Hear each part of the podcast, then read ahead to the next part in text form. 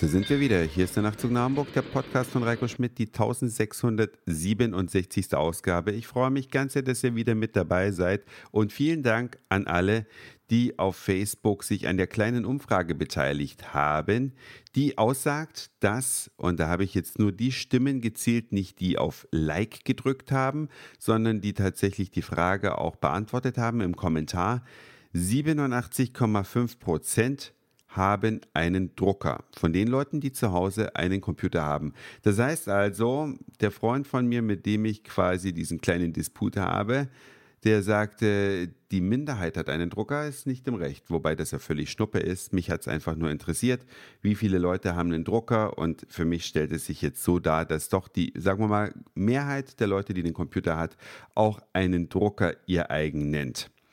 Aber weil wir gerade bei technischen Geräten im Haushalt sind, ich habe mir vor etwas mehr als einem Jahr, stimmt nicht, circa zwei Jahren, einen Blu-ray-Player gekauft. Also ein Gerät, mit dem man diese Hochdaten enthaltenden Plastikscheiben abspielen kann.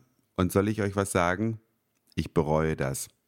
Rausgeschmissene Kohle, zumindest für mich, denn Wann habe ich schon mal eine Blu-ray mit diesem Ding angeguckt? Ich glaube, wenn das zweimal vorgekommen ist, dann ist es richtig viel.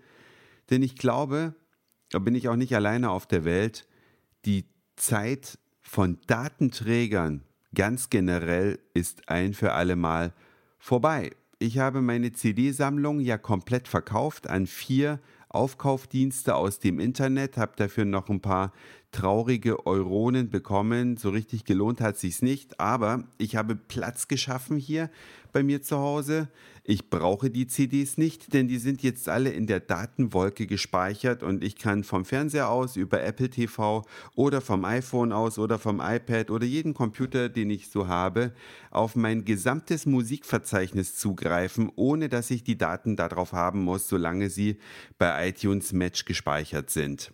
Und genau das gleiche Schicksal, denke ich, wird mit den DVDs passieren, also mit den Videosilberscheiben, geschweige denn Blu-ray-Discs. Warum soll man sich den Aufwand antun, eine Blu-ray zu kaufen, wenn ich vor meinem Fernseher sitze und mit irgendeinem Videodienst, sei es nun iTunes, sei es Maxdome oder was es sonst noch alles gibt, diese Sachen einfach per Druck auf die Fernbedienung direkt ausleihen kann und dann kann ich sie auch sofort gucken. Ich muss kein CO2 in die Luft pusten, weil die äh, DVDs irgendwie mit der Post zugestellt werden oder weil ich selber mit dem Auto zum nächsten Saturn fahre, um sie zu kaufen.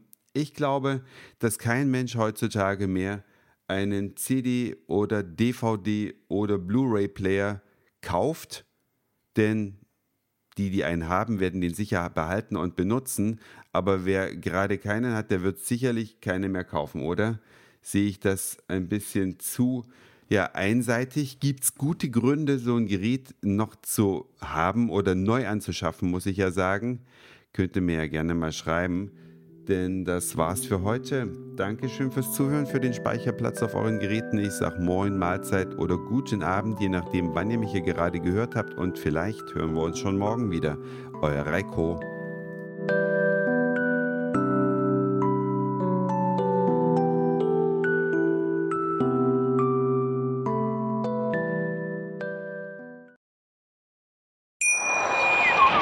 Schatz, ich bin neu verliebt. Was? Drüben. Das ist er. Aber das ist ein Auto. Ja, eben. Mit ihm habe ich alles richtig gemacht. Wunschauto einfach kaufen, verkaufen oder leasen. Bei Autoscout24. Alles richtig gemacht.